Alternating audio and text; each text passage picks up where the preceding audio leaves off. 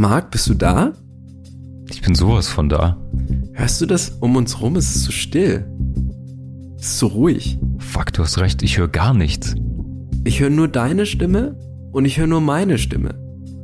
Ein einsamer Furz im Elfenbeinturm. Richtig, genau. Oder zwei vielleicht, ja. Ja. Und ich glaube, findest du nicht auch, dass jetzt mal wieder so, so eine Ruhe eingehört? So eine, so eine gediegene Ruhe einfach. So ganz entspannt. Das macht mich immer nervös. Ich sehne mich danach und äh, man strampelt sich ab auf den einsamen 10-Meter-Turm und wenn man dann steht, wird's doch ein bisschen kalt. Ja. Das stimmt. Aber weißt du, worauf ich hinaus möchte? Ich habe überhaupt gar keine Ahnung, wie meistens. Das, das merke ich. Und ich habe auch überhaupt keine Ahnung. Nein, ich wollte darauf hinaus, dass, dass wir jetzt mal wieder eine Folge ohne Gast haben. Was, wie du sagst, gleichsam ah. schade ist, weil, naja, es fehlt so ein bisschen die gute Nervosität, die Energie.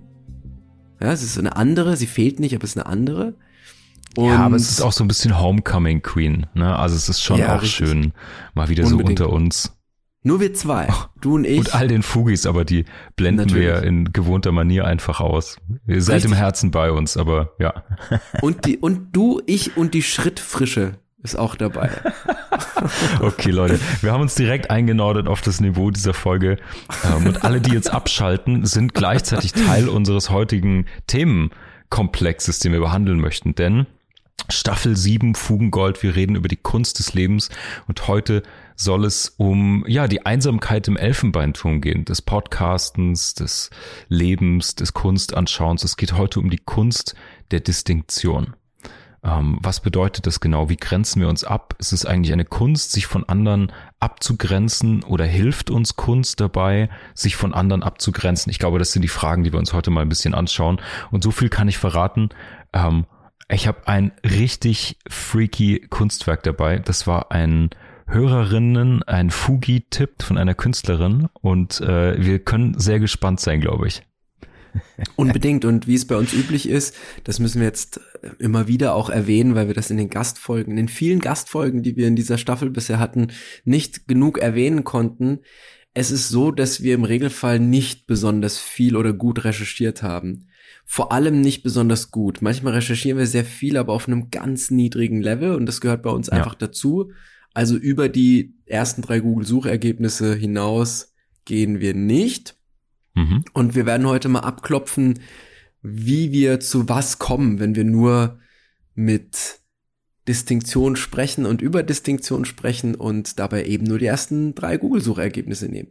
Aber okay. ich muss auch sagen, Marc, ich freue mich sehr, so wie du es beschrieben hast, Homecoming, ja, sind nur wir zwei. Aber ich freue mhm. mich auch sehr, wenn ich nach hinten blicke auf ganz viele tolle Folgen mit wirklich vielen tollen Gästen. Absolut. Und es werden noch viele kommen in der Zukunft. Exakt, Aber in diesem Sinne, genau. ich würde sagen, das intellektuelle All-You-Can-Eat-Buffet ist eröffnet. Lass reinstarten. Ladies and Gentlemen. Es ist hoffnungslos, aber nicht ernst. Sünden, Laster, Sinnkrisen und Verfehlungen sind das Krakelle unseres Selbstbildes. Was tun mit den Rissen, die der Alltag in unsere Wunschbiografie zieht? Dem Unerwarteten, den Fauxpas und Fehler, die wir machen. Wir vergolden die Bruchstellen des Lebens mit Kultur und Kitsch, Philosophie und Pop, Hochmut und Humor wo das Schmutzige und das Heilige sich küssen, finden wir das Fugengold. Fugis Hirat, wir sprechen heute über Kunst und Distinktion und ich möchte euch auf eine kleine Reise mitnehmen in mein vergangenes Wochenende. Denn uh. da gab es mehr als eine sehr große Bruchstelle der Distinktion und ich würde sagen, wie bei so einem soziologischen, psychologischen Podcast-Planspiel, nehme ich euch jetzt mal mit in diese Welt und dann dröseln wir auf, welche Bruchstellen es da gibt und warum die extrem spannend sind zu Distinktion.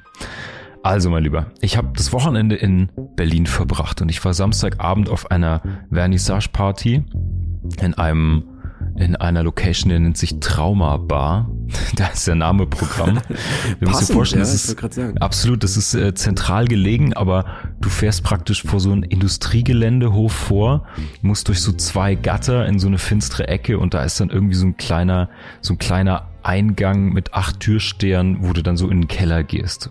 Und das ist ungefähr das Setting. Also Industriegebäude, sehr große, dunkle Halle, Souterrain ähm, sehr hohe Decken, alles Metalltreppen, Betonwände und Boden, sehr kalt ausgeleuchtet, schummrig. Und dort fand diese Vernissage statt. Das war eine Release-Party für so ein Underground-Magazin, das jetzt die erste Ausgabe gefeiert hat. In dem Magazin selbst geht es natürlich um Lifestyle, um Kunst, um Musik, Fashion. Und auf dieser Feier, das ist so eine Art, mh, hm, wie kann man diese Location noch gut beschreiben? Es ist so eine Darkroom. Darkroom. Riesiger Darkroom. Exakt. Exakt so ist es. Also Berliner Partyszene. Das war schön. Und du kamst da rein und das war so in gespannter Erwartung und du bist umgeben von Menschen mit einem also sehr junge, sehr um Abgrenzung bemühte Menschen, die alle sehr nach Berliner Underground Vernissage kostümiert waren. Du siehst ganz viele 90s Klamotten, du siehst viel Darkwave, du siehst viel ugly Schick, dann wanderst du durch diese schummrigen, labyrinthartigen Räume. Ähm, es gibt überall leider relativ schlechte Kunstwerke, die ausgestellt werden. Die Location ist ganz toll. Und dann geht der Event-Teil des Abends los und man rechnet hm, natürlich mit wummernden Bässen, Stroboskoplichtern, harten Drinks, weichen Drogen, was auch immer passieren sollte. Und was aber tatsächlich geschah, ist, dass auf eine kleine Empore eine feengleiche Frau stieg. In kleinen mhm. Sandalenschläppchen, einem wallenden, weiß-türkisfarbenen Kleid, langen blonden Locken und die setzte sich an eine große Harfe und spielte klassische Musik und so eine Art traditionelle irische Hafensongs. Eine Harfenistin. Ein tolles genau, Wort. Genau, und über, über diese hochgejazzte, edgy, wahnsinnig um Coolness und urbanen Flair bemühte Gruppe legte sich so eine unfassbare Ruhe und Wohligkeit. Und das war die erste große Bruchstelle. Also natürlich könnte man das Setting jetzt unter Normalumständen schon als Bruchstelle des Alltags bezeichnen. Das ist in Berlin nicht so auf diesen Feiern. Aber also dieser Moment war schon mal extrem gut, weil sozusagen, ja, das ist wie so ein, wie so ein Kammerorchester im Darkroom. Es war irgendwie so, die, die Spannung liegt in der Luft, dass es gleich so einen ekstatischen Rave-Moment gibt und plötzlich wurde es alles ganz ruhig. Die Leute haben die Zigaretten weggelegt, die Drinks, die haben sich auf den Boden gesetzt und es war so eine ganz ominöse Ruhe, weil diese Hafenklänge wirklich sehr, sehr traditionell waren. So, das war der erste riesen... Darf ich da gleich mal klammern, ja? Unbedingt macht es, äh, macht das. Ich, also dieser Andachtsmoment war die Bruchstelle, ja. Ja, ja. Ich finde, du hast nämlich jetzt schon zwei Distinktionen eigentlich aufgemacht. Und die erste, finde ich, ist Berlin. Das Wort Berlin ja. ist per se schon eine Distinktion inzwischen. Mhm. Berlin ist ja der Begriff von wir machen etwas anders. Hier ist es mhm. anders als in anderen Städten. Und ich denke, das kann man vollmundig auch sagen. Für den internationalen Bereich gilt es gleichsam wie für den nationalen. Ja. Und die zweite ist, finde ich, das Reframing, das du gerade beschrieben hast. Und da wollte ich fragen, war das dann tatsächlich so, dass die Erwartungshaltung war, okay, jetzt, jetzt kommt so eine Gothic-Nummer quasi oder so ein, mhm. so ein ähm, Dark Techno-Thema, also Stroboskop, mhm. kaum bis gar keine Melodie, viel Puls, so. Und mhm. dann kommt plötzlich Harfe. Das ist ja wirklich, als würde da die Sonne aufgehen, sage ich jetzt mal in so einem. Es war genau so. Es Metapher. war unerwartet für alle, ja. Wow, okay, krass. Also wenn du die Zigarette ja. weglegst, Marc, dann muss es wirklich ein, ein Reframing sein. Ja. Aus beiden Händen alle beiden Zigaretten weggelegt, ja. Wow. Und das okay, war, das Moment war ein geiler bestimmt. Moment, weil es so, und es war der erste von zwei solcher heraus ragenden Bruchstellen an diesem Abend. Denn es geschah später nochmal eine und es war irgendwie zum ersten Mal so ein, so ein witziger Moment, weil die Leute so ganz friedlich wurden und alle aber so sehr aggressiv natürlich auf Distinktion aus sind in so einer Location. Mhm. Also mhm. entweder sehr übersexualisiert sind oder sehr in diesem ugly Schick sich abgrenzen wollen von Ästhetik, Gefälligkeit, Mainstream und so und dann so eine ganz leichte Wärme von dieser Fee, die dann auch später noch nach ihrem Gig durch diese, durch diese Reihen glitt irgendwie oder schwebte mehr. Naja, und das war der erste Moment. Und dann, nachdem sie spielte, gab es natürlich, äh, ging es sozusagen, fiel die Nadel zurück in die Rille der, der Erwartung sozusagen und es gab so ein bisschen elektronische Musik. Und dann gab es ähm, eine zweite große Bruchstelle. Und zwar gab es ein sehr, also das war ein sehr junges Publikum, auch der Musiker, der dann performt hat, war sehr jung, in so einem Polyesteranzügchen mit so einer Art, ich weiß nicht, ob du Kanye West verfolgst, der tritt seit einigen Monaten immer mit so einer komplett Gesichtsmaske auf. Das ist so okay, eine Art Gucci-Strumpfhose über dem Kopf. So also ziemlich, ziemlich geiler Look, sehr, sehr progressiv, auch wieder so ein Fashion-Statement. Mm, das sind so komplette Gesichtsmasken, sehr, sehr eng und die sind mit Diamanten besetzt manchmal oder haben mit so abstrakten Formen, also sehr, sehr geiles Fashion Piece irgendwie. Und er hat das in meinen Augen versucht zu, zu featuren, zu covern, aber ich glaube, Großmutter musste es häkeln und hat in dem ähnlichen graubraunen Polyesterstoff, aus dem auch sein Anzug war, hat er so eine Halbgesichtsmaske gehabt, eher so eine Skimaske. Anyway, er stellte sich auf diese Bühne äh, Laptop, elektronische Beats. Ähm, er hat kein Autotune verwendet, klang aber, als ob er es sehr nötig hat. Also es war sehr out there, würde ich sagen. Es klang mhm. sehr, als ob die Performance bisher im WG-Zimmer auf dem Bett stattfand und er das jetzt zum ersten Mal präsentiert. Also so mhm. die so die Energie von so einem Laib Brot und dann ein bisschen gejault über so Elektrobeats. Ähm, Boah, jetzt crushst ja. du den armen Typen aber, oder vielleicht ist er gar kein armer Typ, sondern nerviger arroganter Ja, aber Sack, an dem, in der Fall, in dem Falle zu Recht. Also das war sehr, das war sehr, da können wir nachher noch drüber sprechen. Die Musik an sich war schon eine Bruchstelle, weil das eine Pose war. Also das steht ganz in der Tradition von Billie Eilish, Lana Del Rey. Ich bin super jung, gelangweilt, depressiv über so langsam Beats und mhm, mhm. ich sing auch nur im Spektrum so von einer Oktave ah, knurre ich so ein bisschen rum und bin irgendwie halt super depri und mir ist alles scheißegal. Also quasi das ist, kein, ist nächste das ist kein Level, Gestus, den ich irgendwie Musik geil mehr. finde. Ja, genau. Es gibt so ja. einen, einen braunen Ton, der durch die Bassboxen brummt und ich seufze zweimal. Das wäre so das Endstadium dieser Performance. Wow. Sounds naja. depressing. War es auch. Bis zu einem Moment. Er zückte dann eine Gitarre ähm, und spielte aus dem Nichts, out of the blue, spielte er ein Coverstück. Elvis Presley Can't Help Falling in Love. Wie wer den Song nicht kennt, mh, wer den Song schändlicherweise nicht kennt, der ist in den Show Notes. Aber das ist ein unfassbar schmalziger, wunderschöner, gut geschriebener, unfassbar poppiger, Balladenhit von Elvis Fucking the Elvis Pelvis, Presley. der ja wirklich eine eine eine eine nicht nicht stumpf werdende Perle der Pop und Rockkultur ist, also so mehr Mainstream Richtig, ja. als Elvis Presley in Showanzügen, in Glitzer, in überhaupt diese Ikone, ne, seit Dekaden.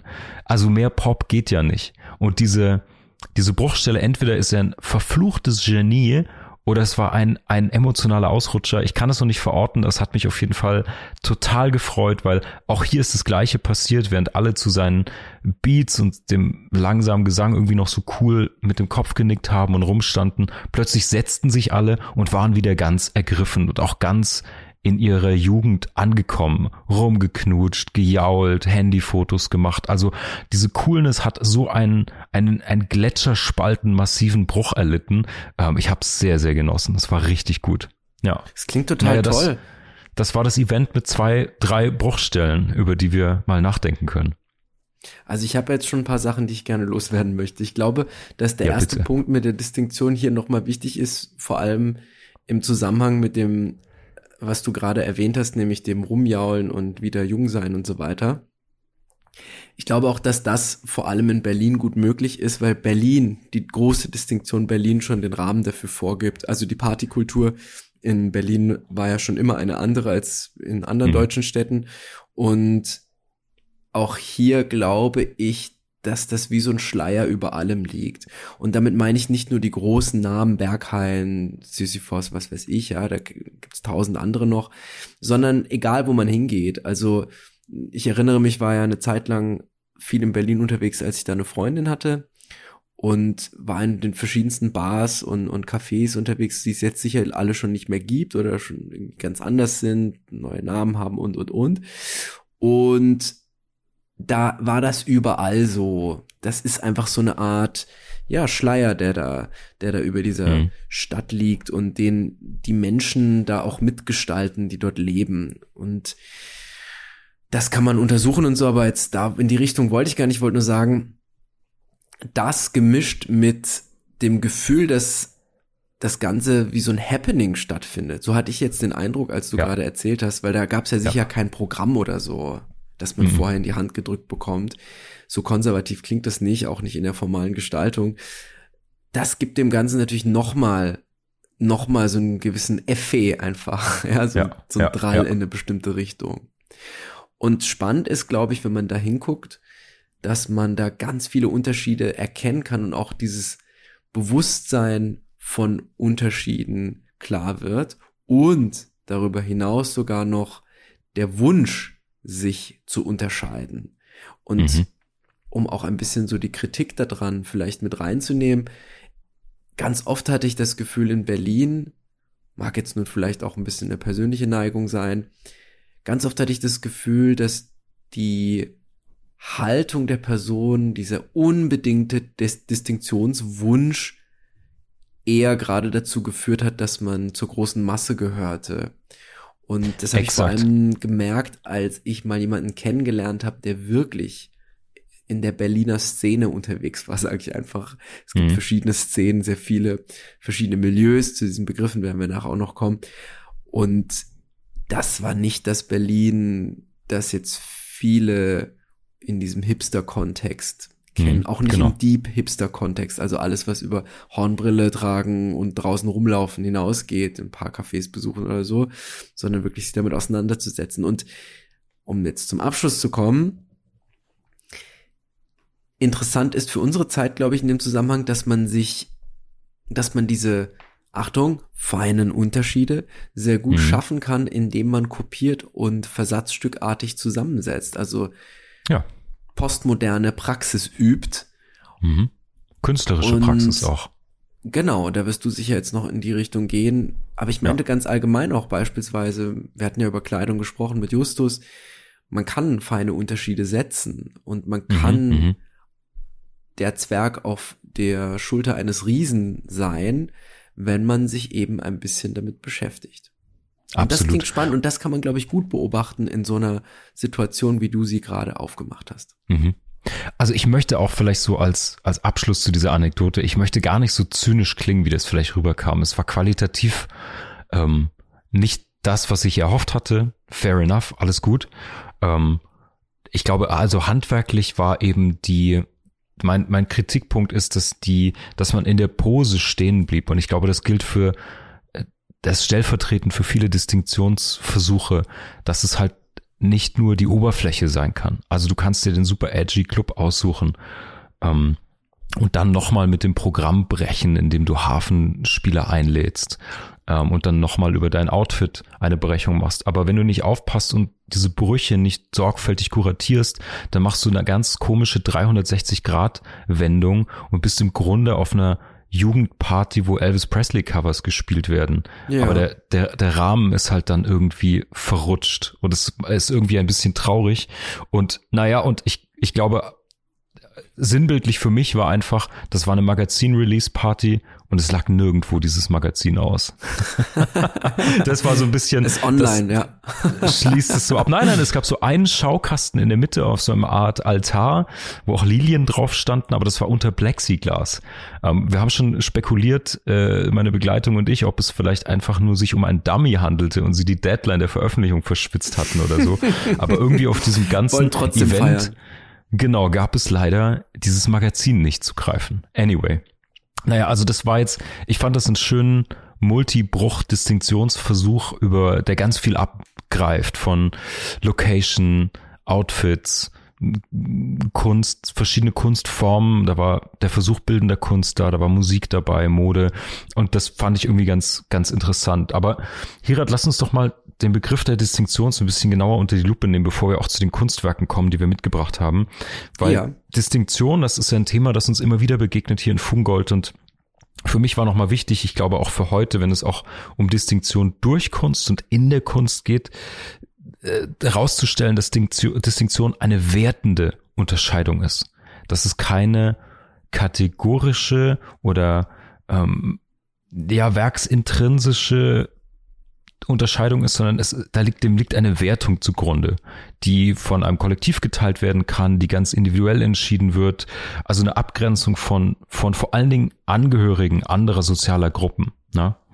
Und es ist ich glaube, das Begriff aus der Soziologie eigentlich, ja. Genau. Und das erleben wir halt im Alltag überall. Wir hatten das hier schon mehrfach auch in Bezug auf, auf Goffman mit den Rollen, die man spielt, des Lebens ein Theaterstück, die Masken, die wir aufhaben. Und ich glaube, wir alle und alle Fugis haben das in verschiedenen Alltagssituationen schon erlebt und ähm, haben auch den Wunsch da nach Abgrenzung und haben verschiedene Distinktionsmethoden entwickelt, also Mode, Schmuck, deine Sitten, dein Habitus, deine popkulturellen Güter, die man sich aneignet, die man vor sich herträgt. Oh, ich gucke nur Jim Jarmusch B-Movie-Filme, ich höre nur Free Jazz, ich schaue nur diese Art von Kunst an oder sammel die. Und wir hatten ja schon oft über unsere Rollenkonflikte und Distinktionsmerkmale auch gesprochen. So auf der einen Seite sind wir in einem Alter, wo es Momente gibt, wo man sich noch jung fühlt oder auch fühlen möchte. Ähm, du als Pädagoge, ich, wenn ich an der Hochschule was Gastvorlesung gebe oder so, wo man sich dann aber wieder als als ältere Respektsperson sozusagen abgrenzen muss. Mhm. Ich mhm. kenne das auf aus meinem Beruf, wenn du als, als Kreativer irgendwo antanzt, gibt es eine Erwartungshaltung. Wenn du im Anzug kommen würdest, wären die Menschen enttäuscht sozusagen, weil eine Erwartungshaltung da ist, die auch über solche Modedistinktionen dann zum Beispiel funktioniert. Und ich glaube, gerade wenn es um Medienkonsum geht, haben wir das alle natürlich ganz extrem. Wir kuratieren so eine Art Distinktions-Lifestyle-Galerie auf zum Beispiel Instagram, auf Marktplätzen, auf Tinder, wie auch immer. Ähm, wo, wo erlebst du denn Distinktion? Oder was, was fällt dir dazu ein? Ich glaube, mein erster Gedanke war, wenn man den Begriff der Distinktion, also den soziologischen Begriff der Distinktion, ich denke, den gibt es vielleicht in anderen Disziplinen, bestimmt so in der Informatik zum Beispiel, in der Mathematik oder so gibt es den sicher ja. auch, aber so der populäre oder wissenschaftspopuläre Begriff ist ja der aus der Soziologie, wenn man den ein bisschen besser verstehen will, ohne jetzt gleich Bourdieu heranzuziehen, dann muss man an seine Pubertät denken. Und das ist, glaube ich, ein ganz gutes Beispiel. Da entsteht nämlich ganz bewusst der Wunsch nach Unterscheidung von anderen, auch verbunden mit der Suche nach, wer bin ich eigentlich, wie genau bin ich, was tue ich, woran orientiere ich mich und so weiter. Und ich glaube, der Unterschied da ist, dass man diese Fragen und auch die möglichen Konzepte oder Lösungen, die man dafür gefunden hat, die möchte man auch nach außen tragen. Die müssen repräsentiert und gezeigt werden. Und das macht man zuletzt durch Mode, aber auch durch viele andere Dinge, die du schon genannt hast, nämlich zum Beispiel darüber, welche Musik man hört. Das ist, glaube ich, in der Jugend ganz, ganz wichtig. Mhm. Was man liest. Heute wird nicht mehr viel gelesen unter den Jugendlichen. Und ich sage das jetzt ganz ohne Groll oder so, sondern einfach nur als nüchterne Betrachtung welche Kunst man toll findet, welchen ja, Sport man ja. macht beispielsweise, was man isst und, und, und. Und gleichzeitig denke ich, dass wir dieselbe Praxis, also dieselbe Praxis, in den sozialen Medien umsetzen, wenn wir sie nicht nutzen in einem Business-Kontext oder ja. in irgendeinem, sagen wir mal, offiziellen Rahmen, sondern immer wenn es um informelle um den informellen Umgang mit sozialen Medien geht. Denn ja. soziale Medien sind ja auch ein sozialer Raum, das ist ja das, womit sich Bourdieu beschäftigt. Er sagt ja sogar, dass also all die Dinge, die wir gerade beschrieben haben, was wir lesen, was wir für Kleidung tragen und und und, dass das alles im Endeffekt Positionen im sozialen Raum sind. Und dass wir uns darüber ein Stück weit ja identifizieren, aber auch andere identifizieren. Ja. Und ja ja, genau. Also was was mir dazu einfällt, ich muss da kurz rein. Ähm, ja. Was mir dazu einfällt, ist, dass Distinktion auch einen sozialen Kit bietet. Also die mhm. Abgrenzung, mhm. das hatten wir, glaube ich, schon mal erwähnt in einer vorangegangenen Folge, dass Freundschaften, vor allem im Jugendalter, auch oft über gemeinsame Feindbilder geschaffen werden, über institutionelle Richtig, ja. Feindbilder. Oh, ist der Lehrer nicht doof? Ist der, was weiß ich was, ist der nicht doof? Ist die Band nicht doof? Und die oh, gemeinsamen ja, das Nenner. Ist ja ein Riesenklassiker. Genau, genau. Und das, das ne? verbindet oft stärker als die Gemeinsamkeiten. Die kommen dann später, wenn man sich, wenn man sich seines eigenen Geschmackes auch sicher ist. Aber es ist natürlich erstmal einfacher zu bonden über das ja ein, eine gemeinsame Distinktionslinie, die man aufmacht so und ich glaube, das funktioniert bis heute. Also ich erlebe das auch auf Kongressen ja, ja. und Messen und anderen ähm, professionellen Gelegenheiten sozusagen oder Anlässen, die in anderen Kontexten stattfinden und gar nicht so privat oder jugendlich geprägt sind, aber das funktioniert natürlich sehr einfach.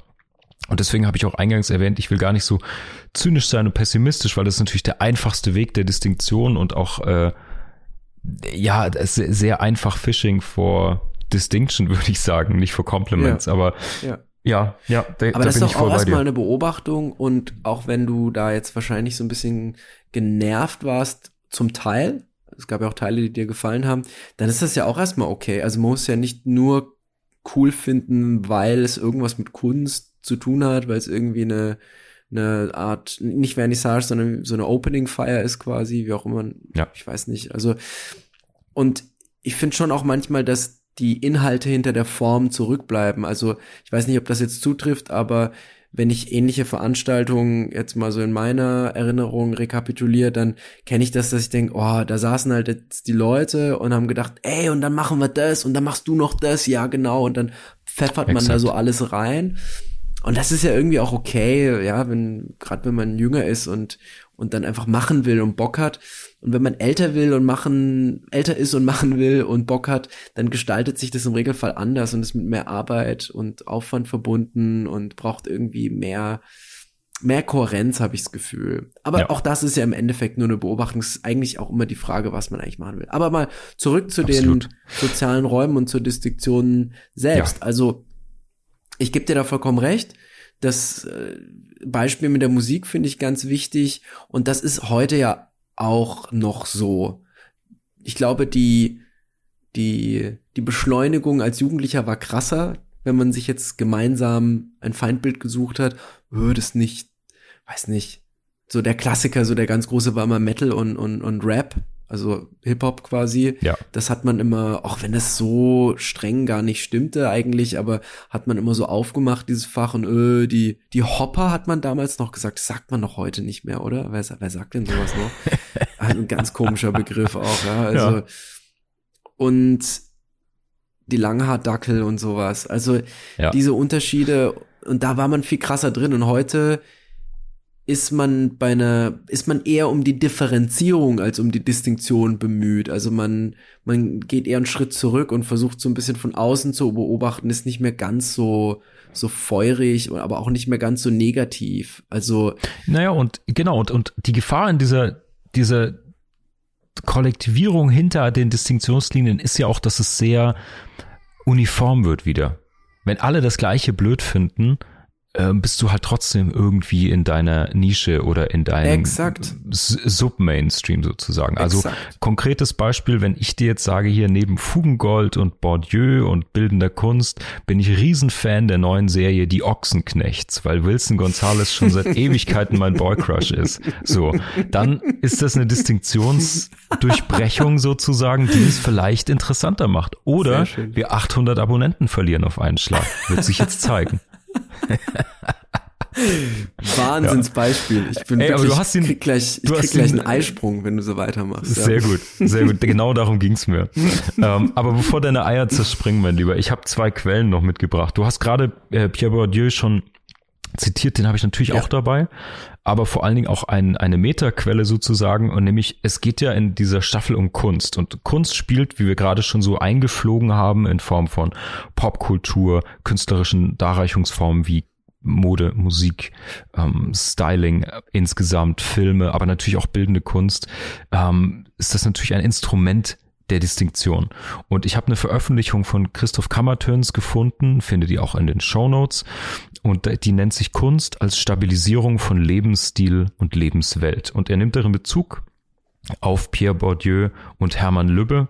Und ähm, du hast ihn gerade auch schon erwähnt Bourdieu und ähm, das war ein französischer Soziologe, Sozialphilosoph und äh, ich habe einen kurzen, schönen Text zu einem Werk von ihm gefunden vom Schurkamp Verlag und äh, den will ich zitieren in seinem wohl bekanntesten Buch La Distinction von La 1979 äh, Die analysiert Bourdieu die Gewohnheit. Unterschiede. exakt, exakt. Äh, äh, da analysiert Bourdieu, wie Gewohnheiten, Freizeitbeschäftigung und Schönheitsideale dazu benutzt werden, das Klassenbewusstsein auszudrücken und zu reproduzieren.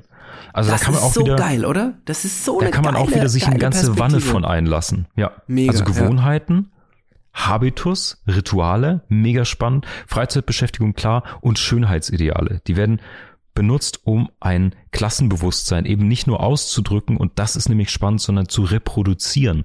Und da sind wir auch wieder in dieser Darkwave-Ambiente, wo alle so 90s-mäßig angezogen sind und bis in die blondierten Haarspitzen mit so Drachen-Tribal-Tattoos auf den gepumpten Oberarmen das zitieren und reproduzieren.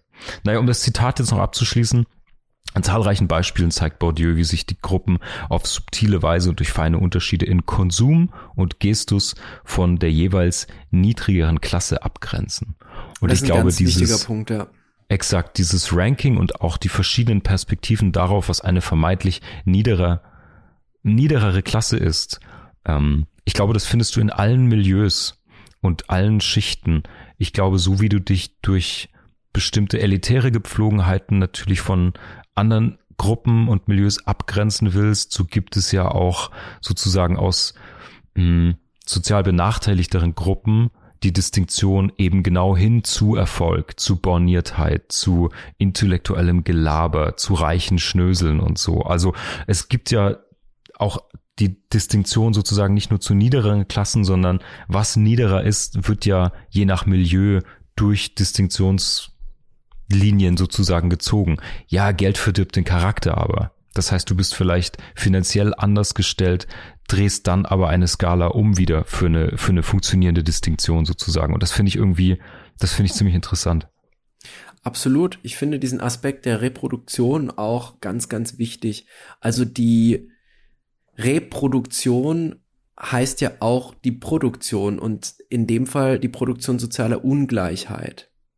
Und das finde ich auch nochmal ganz spannend, weil das das anschlussfähig macht an heute. Bourdieu untersucht ja, wie sich das in, in bürgerlichen Gesellschaften ausbildet und wie diese Merkmale, über die wir jetzt gesprochen haben, die ja als Positionen im sozialen Raum verstanden werden. Also was höre ich, Mhm. wie ist mein Geschmack letztlich, wenn man Mhm. das alles unter einen Hut bringen will, wie ist mein Geschmack. Diese Elemente, die sind ja solche, die soziale Ungleichheit reproduzieren oder produzieren in einer bürgerlichen Gesellschaft. Und da steckt eben die Frage dann dahinter, und das finde ich eigentlich auch so einen genialen Wurf einfach, was mir gefällt und, und wer darüber befindet, was jetzt eigentlich so Ja. guter Geschmack ist oder legitimer Geschmack ist, das ist die eigentlich, also das ist die Materie, die es zur Sozi äh, soziologischen Frage macht. Und Ja. das ist das, was eben sein Werk, auch wenn ich mich so ein bisschen erinnere, ausmacht tatsächlich. Ich habe ich hab noch was dabei, wo eben Christoph Kammertöns in seinem Paper über ähm, Bourdieu schreibt und ähm, wenn du diese Einlassung genehmigst, will ich noch ein Zitat von Hau ihm bringen. raus, ja, gerne. ähm, einen, einen, einen längeren Abschnitt, wo wir auch immer wieder reintauchen können, denn ich fand dieses Paper cool. Wie gesagt, auch das findet ihr in den Show Notes. Und ähm, Kammertöns schreibt, eine distinguierende Funktion lässt sich vor dem Hintergrund unterschiedlicher Kapitalsorten im Sinne, und jetzt wird's interessant, eines kulturellen und ökonomischen Kapitals nach Bourdieu einschätzen, die das soziale Kapital im Sinne der Zusammenschau möglicher Teilhabeformen an sozialen Beziehungen mitbestimmen. Bildende Kunst über das zufällige Auftauchen von Kunstabbildungen im öffentlichen Raum hinausgehend zu rezipieren, insbesondere Museen zu besuchen, verlangt für den Erwerb von kulturellem Kapital die Notwendigkeit einer gewissen Freiheit von ökonomischen Zwängen, damit der Kunstinteressierte überhaupt die Muße aufbringen kann, sich mit zweckfrei kulturellem, hier Kunstgenuss und Erwerb von Kunstkennerschaft beschäftigen zu können. Long story short, es, du musst einen Status erreicht haben. Eine Art ökonomisches Kapital bildet die Grundlage für kulturelles Kapital. Nach Bourdieu. Ähm, ich würde das jetzt mal noch fertig lesen, weil dann können wir diskutieren, ob das denn heute noch gilt Ja. oder nicht. Ja, gerne. Mhm. er fährt dann fort, die Akkumulation eines kulturellen Kapitals ist nur um den Preis gleichsam eines Rückzugs aus der Sphäre der ökonomischen Notwendigkeit möglich. Okay, das ist natürlich eine Frage, wie wir der Kunst begegnen. Würde ein Museumsstatist, der sozusagen für den Besuch in der Galerie bezahlt wird, ein ähnliches kulturelles Kapital anhäufen oder wäre er dann nur dieser Statist? Also das ist eine seltsame Blase natürlich, die man da jetzt mal durchspielen könnte.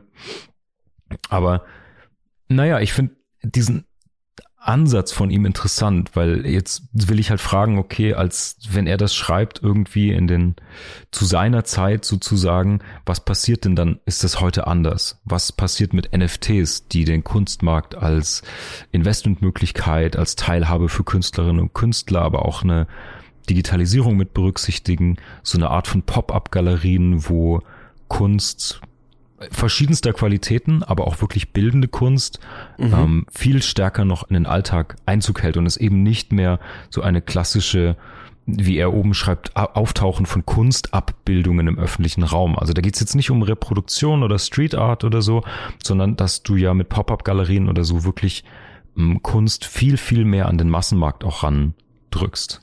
Und mhm. jetzt ist halt die Frage, ist es heute anders? Und wenn ja, ist es gut?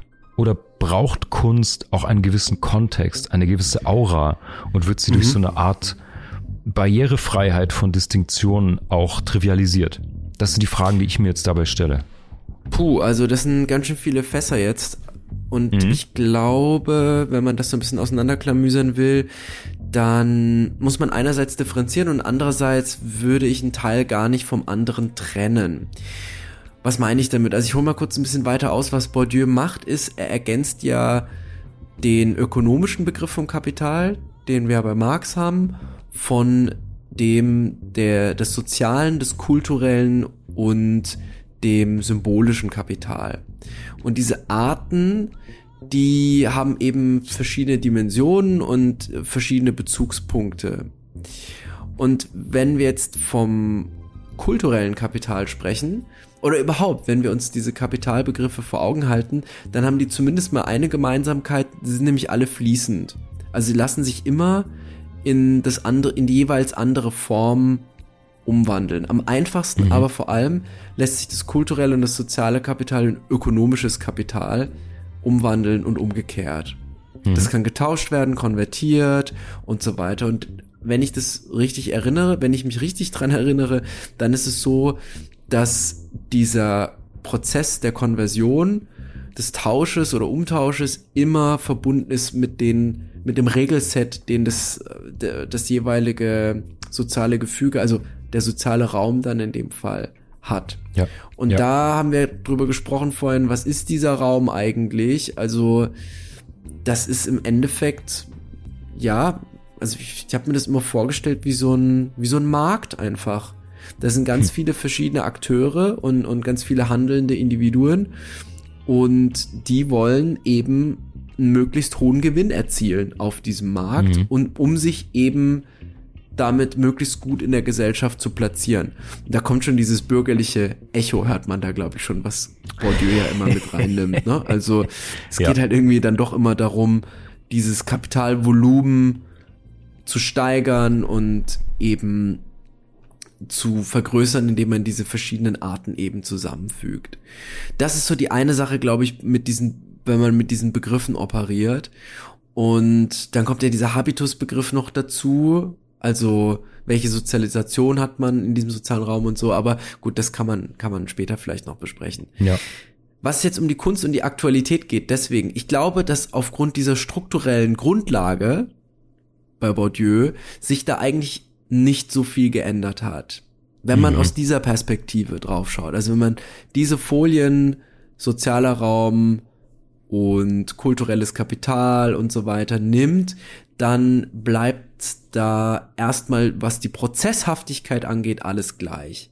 Man kann auch heute mit einem Kunstwerk sehr viel Geld machen, man kann mit diesen Merkmalen von Geschmack tatsächlich sein Kapitalvolumen erhöhen und damit eben sich absetzen von einer anderen Klasse oder absetzen wollen. Klammer auf, das ist ja auch das, was auf Insta ganz oft passiert. Warum posten die Leute denn ihr Essen? Exakt. Da gibt Bourdieu zum Beispiel eine sehr gute Antwort dann. Also, ja. oder man kann mit Bourdieu ja. sehr gut darauf antworten. Naja, weil es halt Distinktion ausmacht. Ich esse halt jetzt die 800 Euro Pasta. Oder nein, mhm. vielleicht ist das schon zu übertrieben. Das muss man gar nicht mehr posten. Da steht das, das, äh, der Kapitalgegenstand dann für sich. Ja. Es ist eher so, ich esse die 45 Euro Pasta, nicht die für es wird, 20, genau, und 13 es wird auch gebrochen. 7. Genau, es wird zum Symbol gemacht und dann wird es herumgeschleudert als Distinktionssymbol. So wie du Richtig, sagst, ja. ich, ich, ich, ähm, die Distinktion funktioniert über Exklusivität, Preis und so. Mhm, Andersrum wieder funktioniert es auch zum Beispiel das Fitness-Influencerinnen oder so oder Influencer sich beim fettigen Burger fressen und Pommes Richtig, reinschaufeln, richtig. inszenieren. Ja, ja. Exakt, Ähm, das ja, ist ein also- super Beispiel. Da kommt Genau. nämlich noch diese Komponente, da kommt diese körperliche Komponente noch viel stärker hervor, die ja zeigt, ich darf das essen, ich darf das so essen, was eigentlich verboten ist in diesem Kontext. Verboten nicht im Sinne, da, dass es gar nicht geht, sondern dass es eher der Sache abträglich ist. Und das ist nur erlaubt in dem Fall, weil ich so einen tollen Körper habe. Da ist der Körper dann Ja. das soziale Kapital in dem Fall. Genau, und es, es kommt noch dazu natürlich auch diese Provokation. Schau mal, ich weiß, ihr kämpft um ein Sixpack und ihr ähm, lebt wahrscheinlich in einer enthaltsamen oder Verbotsmentalität gerade, um das zu erreichen. Selbstkasteiung, Verzicht. Ähm, Richtig. Ich bin so ein Player, dass ich mir Trüffelfritten noch reinschaufel und trotzdem gemeißelt aussehe. Genau. Und Ja. das ist ja Aber auch schon weißt eine du, um Distinktion, ne? Weil man sagt ja Absolut. dann, hey, also die Ressourcen, die ich nutze, die basieren alle auf der Zugehörigkeit zu dieser Gruppe Sportler, sage ich jetzt mal weitestgehend. Die wird dann natürlich näher ausspezifiziert, Sportinfluencer auf Instagram, Ja. was weiß ich. Früher war das eben vielleicht eher der Familienhintergrund, die Ausbildung, was auch immer. Das ist heute natürlich auch noch so. Es gibt's genauso, ja. Also diese Zugehörigkeit zu einem einflussreichen Zirkel letztlich. Ja. Aber lass uns mal das auf Kunst so ein bisschen eng führen. Wir können ja auch unsere eigenen Distinktionssymboliken nachher nochmal auseinanderlegen. Aber Ja. weil ich bin so zwiegespalten. Auf der einen Seite habe ich eine sehr große Liebe für Popkultur und Kunst und ich freue mich wahnsinnig, wenn die mehr in die Welt drückt, wenn erfolgreiche Künstlerinnen und Künstler Mainstream werden. Ich bin das Ja. Gegenteil von diesem, oh, früher waren sie Indie viel besser, so ich freue mich mega und gönn den Leuten, wenn sie kommerziellen Erfolg haben, wenn sie sichtbar werden, wenn die Welt besser wird, weil mehr Kunst sichtbar wird in der Welt. Und gleichzeitig muss man eben genau hinschauen, weil Kunst kann Distinktion über dieses kulturelle Kapital, über eine Art schöpferische, intellektuelle, qualitative, ja, über eine Qualität sozusagen kommen und gleichzeitig durch diese Sichtbarwerdung wird dein Sterneessen plötzlich zu einem Insta-Snapshot degradiert, Ja, der nur noch ja. als Distinktionsdildo rumgeschwungen wird. Und das passiert mit bildender Kunst und vor allen Dingen Malerei gerade ganz viel. Es gibt sehr, sehr viele unterdurchschnittliche Menschen, die sich Künstler nennen und dann aber eigentlich nur perfekt gestylt im weißen, makellosen Blazer so ein Pinselchen in der Hand haben und vor Leinwänden stehen. Und das tut natürlich weh. Auch hier wieder nicht zynisch gemeint im Sinne von, ich missgönne das denen, die dürfen das nicht tun, aber das Symbol wäscht sich natürlich ab. Und die Differenzierung wird für das, für den Mainstream schwieriger. Und es Ja. gibt die Aufmerksamkeit und das Kapital der, der, des Interesses, der Aufmerksamkeit selbst verteilt sich eben auf so verschiedene Qualitäten, dass es im Grunde der Sache nicht unbedingt gut tut. Und da bin ich sehr hin und her gerissen. An der Stelle, ich habe da auch keine Antwort. Äh, Ich will, dass das in die Welt kommt ähm, und sie besser wird durch viel Kunst, viel Sichtbares und gleichzeitig ähm, ja, wird es halt dann zu so einem Distinktionsdildo. Also Den ich glaube, Begriff lasse ich mir übrigens trademarken. ich finde es voll, ja. das ist wirklich gut. Distinktionsdildo ist so eine, so eine Mini-Alliteration. Es ist eigentlich keine richtige Alliteration, aber das ist jetzt auch egal. Also ich finde es auch gut. Wirklich gut. Gut. Was vielleicht ein bisschen erhellend sein mag, ist, dass man ja eigentlich dieses, ich sag ziemlich viel dieses, diese in letzter Zeit. Das mag ich eigentlich überhaupt nicht, wenn Menschen das sagen. Tja. Ich möchte mich jetzt von mir selbst als Ding, als Ding, Ding, Funktionsmerkmal. vielleicht sollte ich mal wieder auf Tee umsteigen, während wir sprechen, Marc. Was meinst du? Und nicht vielleicht Statt was auf oder Schnaps. Ja. Ja, genau, oder so, richtig, ja. ja, mal gucken. Also gut, probieren wir es nochmal. Ich äh, bin ja jetzt mit Google Suchergebnis 2 unterwegs, insofern darf man da auch yes. nicht nur inhaltlich nicht viel erwarten bei uns, sondern auch in der Darstellung eigentlich gar nichts erwarten. Ja, das ist tatsächlich nichts. Nein, Spaß beiseite. Also wir haben ja kulturelles Kapital vorliegen und wenn du jetzt die Figur des sich inszenierenden Künstlers heranziehst, die es ja in vielen Formen und Farben gibt, dann fällt mir dazu Christian Kracht ein, aber dazu gleich. Nicht, weil Mhm. Christian Kracht so ist, sondern weil Christian Kracht mal eine Geschichte dazu erzählt hat in einem Interview. Mhm. Aber zurück zum kulturellen Kapital. Es gibt ja verschiedene Güter, also Bücher, Bilder, Musikinstrumente, was auch immer. Und das ist ja erstmal Kapital in Form von Potenzial, was einfach da ist. So, das hat man, das kann man kaufen, damit kann man sich ausstaffieren und damit kann man auch auf Insta rumposen. Womit man zumindest bisher bei Insta noch nicht allzu sehr rumpost, was man anders ausdrücken muss, ist das, was sozusagen institutionalisiert wird. Also Mhm.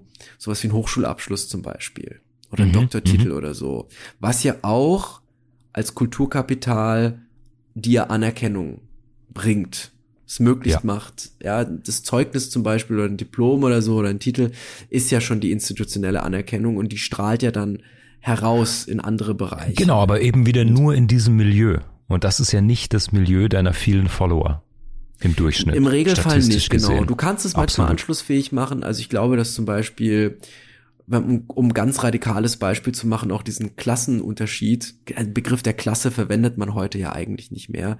Aber jetzt mal, um um es möglichst drastisch zu machen, wenn wir mit einem deutschen Diplom irgendwo anders hingehen, ist es im Regelfall so, dass es ein, eine hohe Anerkennung genießt. Naja, man könnte an der Stelle so weit gehen, wenn es um Distinktionssymbole in verschiedenen Milieus geht oder Medien in dem Fall, dass der Doktortitel auf Instagram der blaue Haken ist, sozusagen. Ja, stimmt. Richtig. Ja, das ist die denn dein- institutionalisierte Form dann. genau, was ist dein Distinktionssymbol wert, wenn es nicht dechiffriert werden kann, nicht? Richtig. Also ja. wenn du, ja, in einen anderen Kontext gehst. Genau, und Ähm, darf ich dazu noch ein ganz kleines bitte. Beispiel, woran das auch nochmal im sozialen Raum sichtbar werden kann. Angenommen, du hast ein Harvard-Diplom und oder ein Harvard-Master, würde man heute sagen, und Mhm. du begibst dich damit in einen anderen sozialen Raum.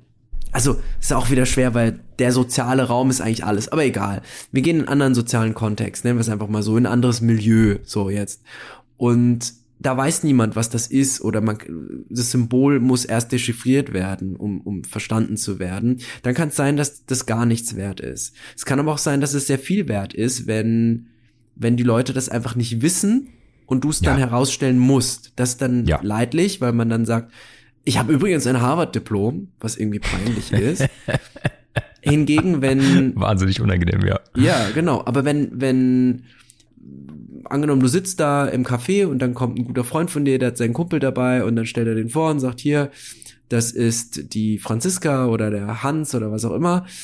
Und die hat äh, studiert, nämlich Jura und hat einen Abschluss äh, von, ha von der Harvard University. Dann würde man plötzlich sagen, oh, okay. Und dann wird Genau. plötzlich deutlich, ups, Genau. das ist institutionalisiertes Kapital. Zwar, ja, doch Kulturkapital Es, es muss lesbar gemacht werden und das, damit sind wir an einer ganz, ganz spannenden, finde ich, Metabruchstelle des Themas Kunst der Distinktion. Auf der einen Seite, ohne deine Distinktionsmerkmale, bist du so ein Schluck Wasser im Ozean. Ähm, du brauchst das für deine Identität, für dein Milieu, für die Anerkennung, für soziale Interaktion, für Selbstwertgefühl. Kämpfst du, ringst du, arbeitest hart an Distinktionsmerkmalen in allen Milieus, in allen Bereichen deines Ja. Lebens.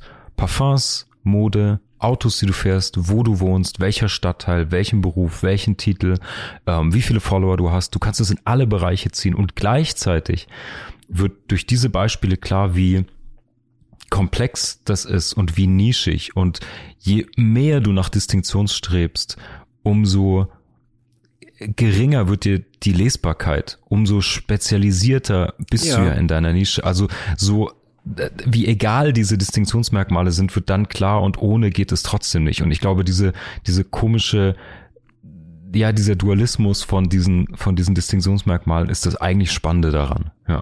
Da finde ich gerade einen sehr schönen Anknüpfungspunkt. Und zwar schaue ich zum ersten Mal die Serie Sopranos gerade. Mm.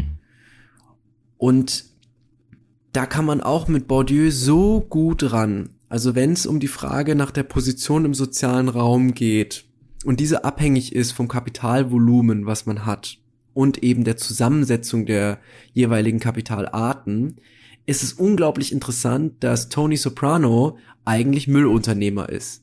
Also er ist Mhm. ja, er sagt ja, er arbeitet in der Abfallwirtschaft. Das wird recht häufig erwähnt, ohne dass es thematisiert wird. Und wenn man hinter die, den Vorhang guckt, der Vorhang besteht darin, dass man sagt, na ja, er hat halt so ein Alibi-Unternehmen, um eben seine Mafia-Geschäfte zu machen. Ja, das ist richtig.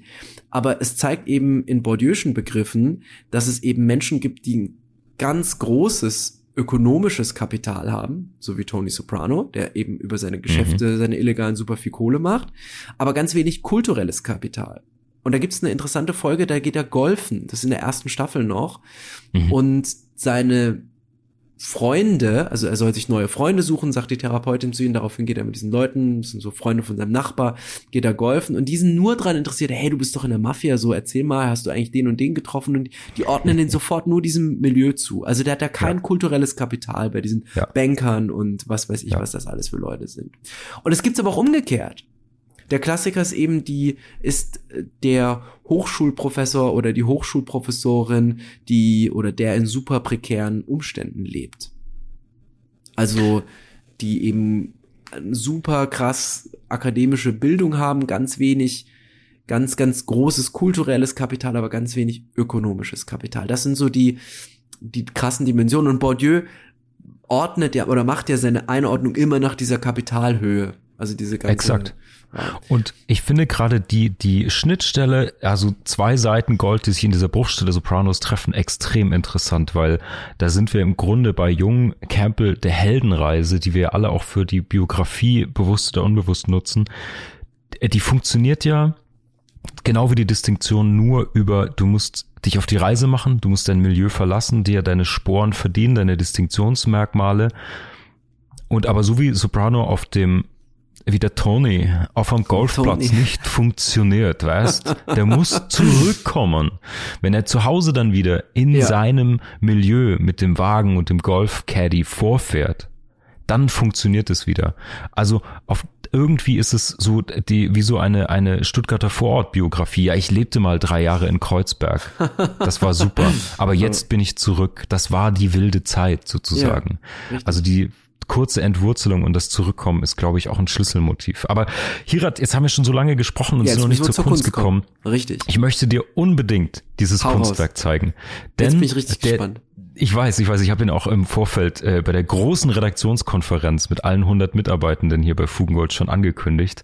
Ähm, es geht hierbei um eine Hörerinnen-Einreichung. Die wunderbare Künstlerin Lotte Haus aus Hamburg, selbst Malerin, bildende Künstlerin und auch ein Fugi, können wir mit Stolz behaupten, hat uns dieses Kunstwerk geschickt und empfohlen. Und zwar handelt es sich um eine Skulptur, um eine Büste. Ähm, der Künstler ist Alessandro Algardi, äh, italienischer sehr Bildhauer, Baumeister, gelebt von 1595 bis 1654, immer in Italien. Und ähm, zu seinen, sein Mitstreiter war Bernini, der so als, als Hauptmeister der römischen Barockskulptur gilt.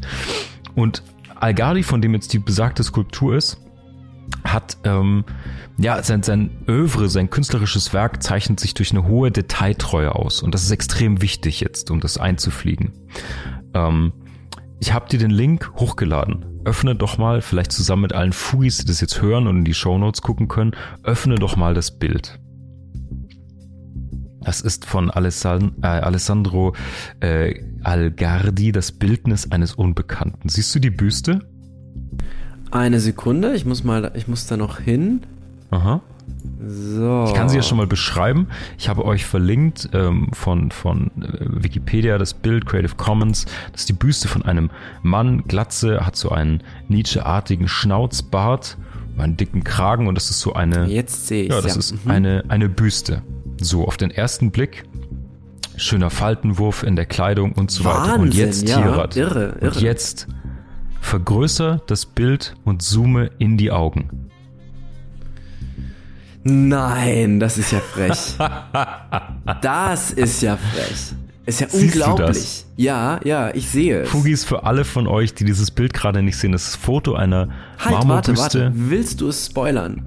Oder willst du es nicht offen lassen? Ich finde, das muss man, wenn du darfst Können wir diese Bruchstelle denn ordentlich diskutieren, wenn wir es nicht äh, äh, spoilern? Ich würde so sagen, wir hauen jetzt einen Disclaimer rein, Fugis. Wenn ihr das Bild nicht gesehen habt, stoppt die. Folge, schaut euch das an und dann kommt zurück. Richtig, das ist eine gute Idee. Okay. Na also dann. Fugis, ihr habt das Bild jetzt alle gesehen, davon gehen wir aus. Wenn ihr auf die Fotografie dieser Büste reinzoomt, erkennt ihr, die Pupillen dieses Bildnisses sehen aus wie Smileys. Ein riesiger What the fuck Moment. Das ist ich liebe ungeheuerlich, ja. Das ist Ich wirklich liebe das. ungeheuerlich. Das.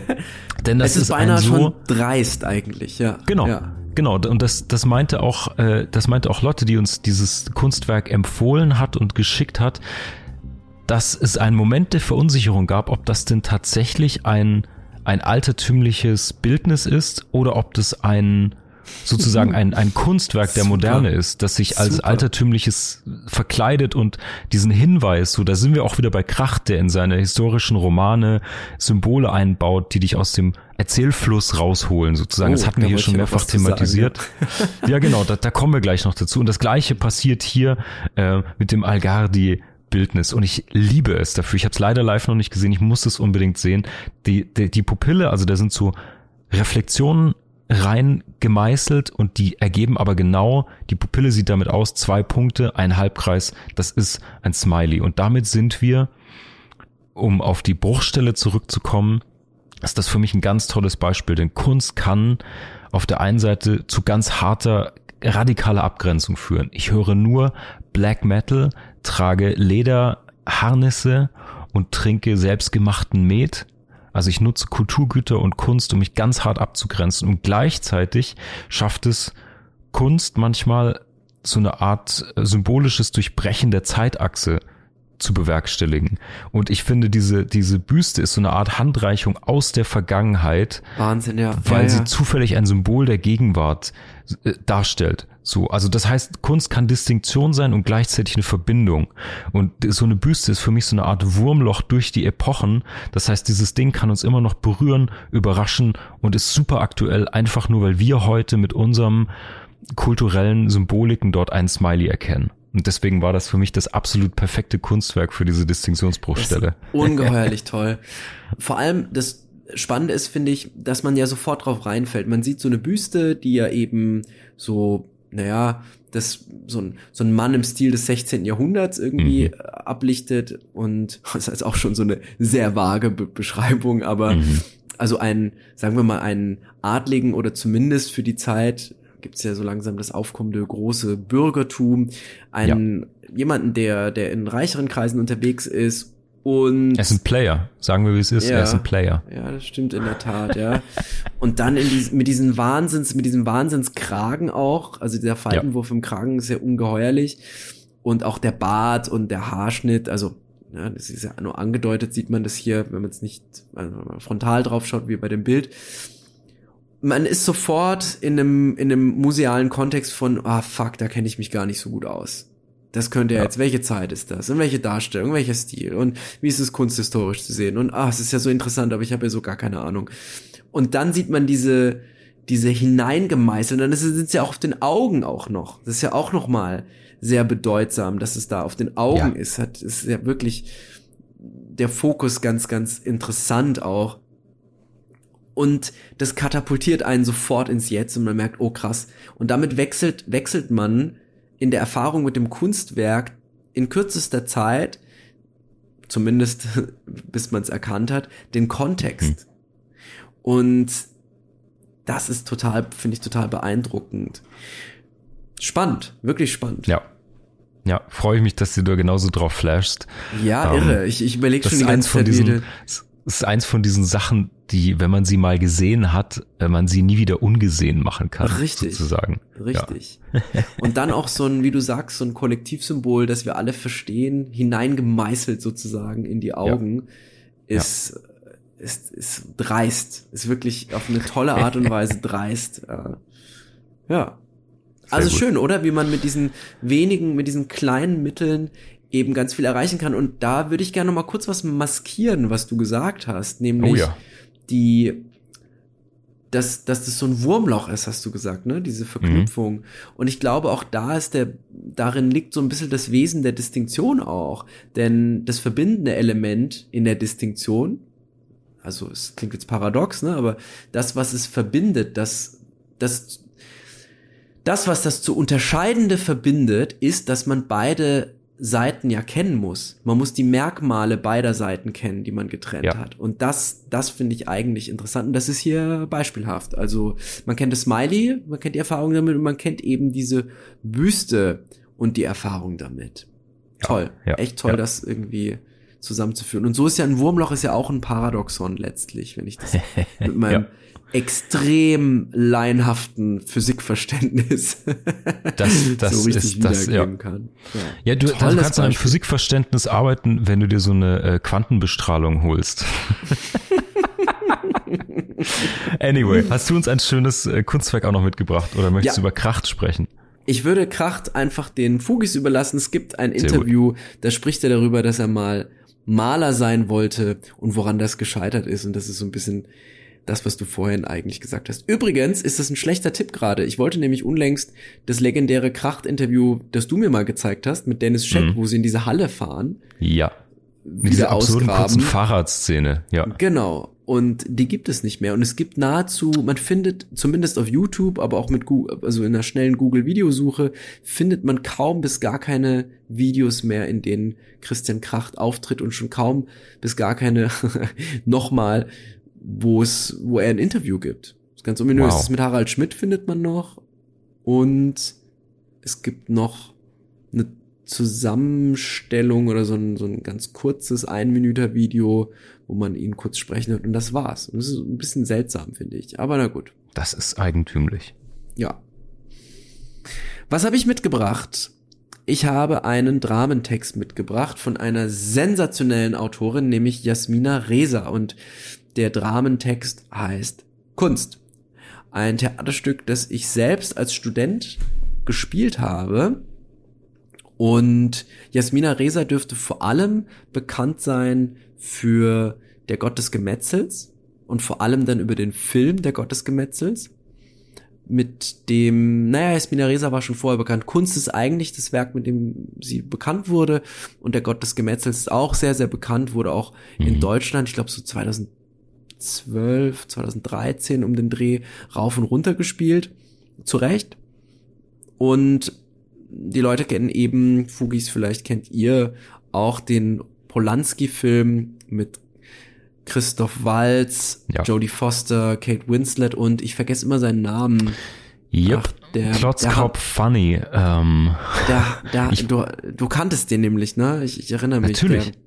Der, der ich kenne den Film und ich kenne den Schauspieler, ja. Ja. Egal. Ist nicht irgendwie Matthew oder sowas? Ich weiß nicht mehr. Naja. Genau, und worum geht's in Kunst? Kunst hat ein ähnliches Thema wie der Gott des Gemetzels. Es geht um drei Freunde, von denen sich der eine ein Bild gekauft hat. Und zwar für 200.000 Franc den Antrios, glaube ich, wenn ich mich richtig erinnere.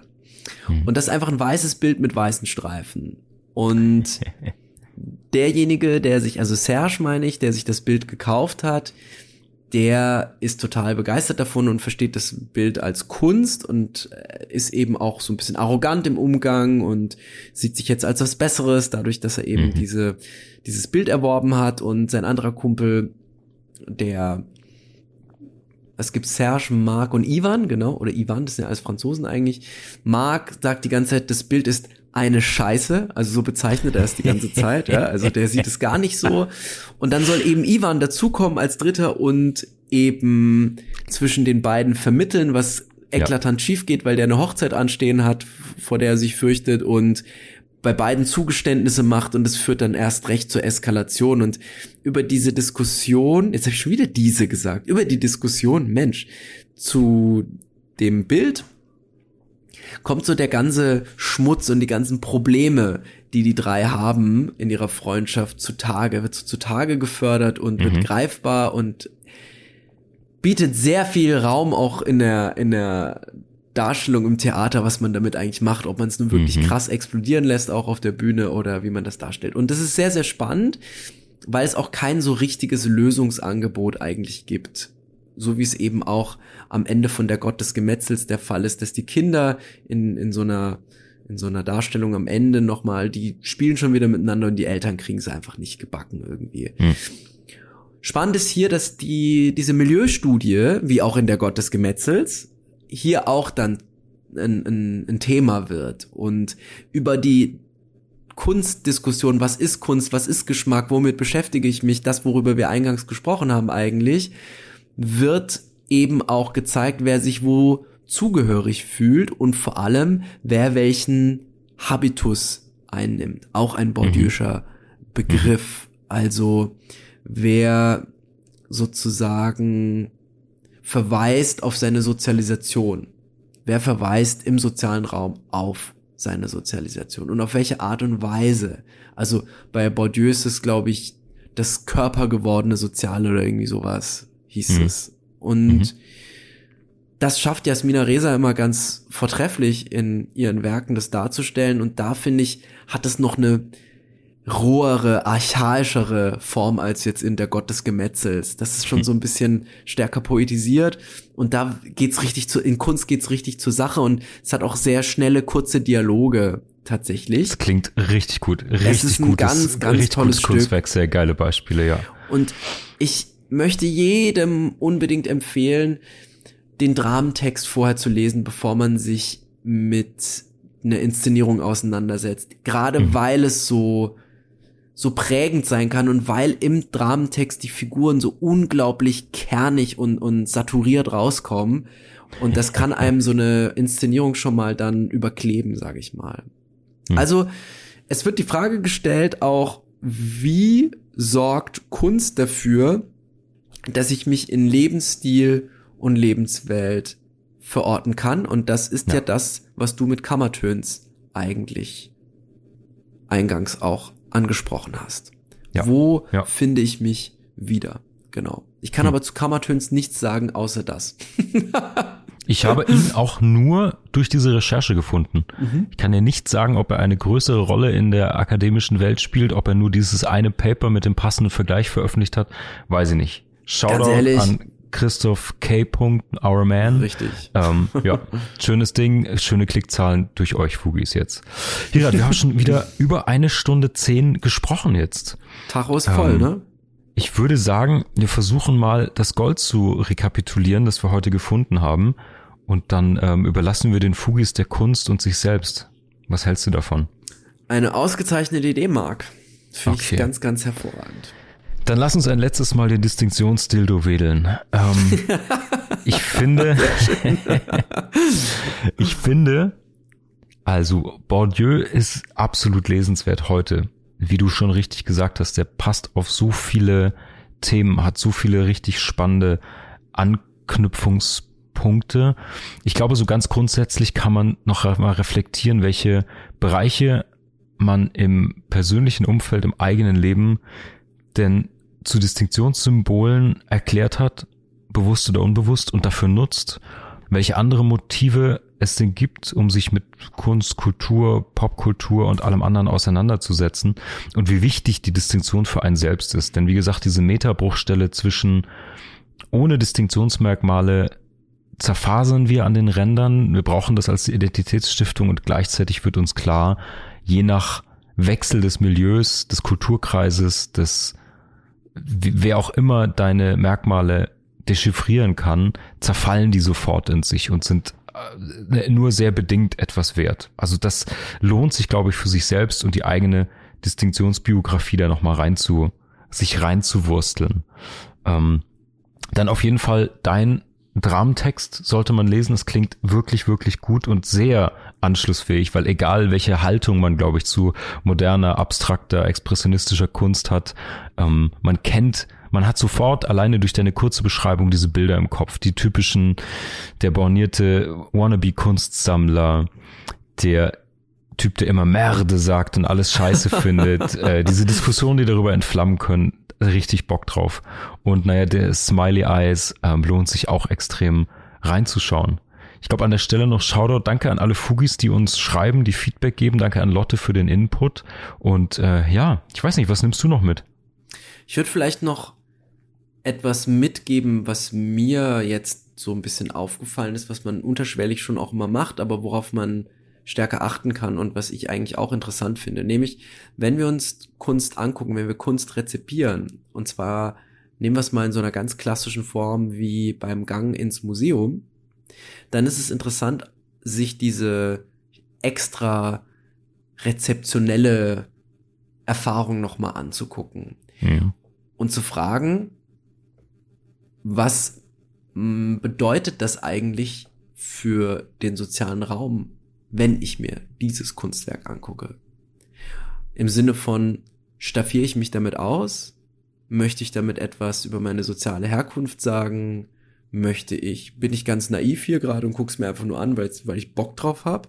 Oder ist da doch vielleicht mehr, diesen Fragenkosmos aufzuwerfen, also die eigene Situierung im sozialen Raum weil man ein Kunstwerk rezipiert gerade, sich anzuschauen, finde ich einen ganz interessanten Punkt. Und ich glaube, unterschwellig tut man das nämlich sowieso. Mhm. In der Art auch, Gut wie man gesagt. sich dann dazu Schön stellt gesagt. und ja, genau. Ja. I like.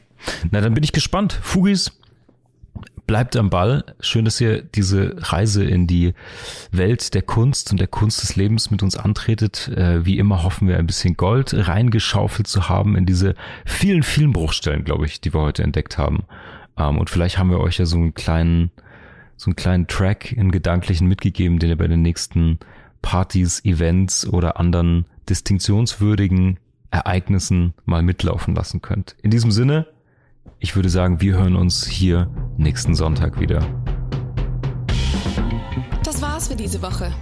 Wir hoffen, wir können einige Bruchstellen für dich vergolden.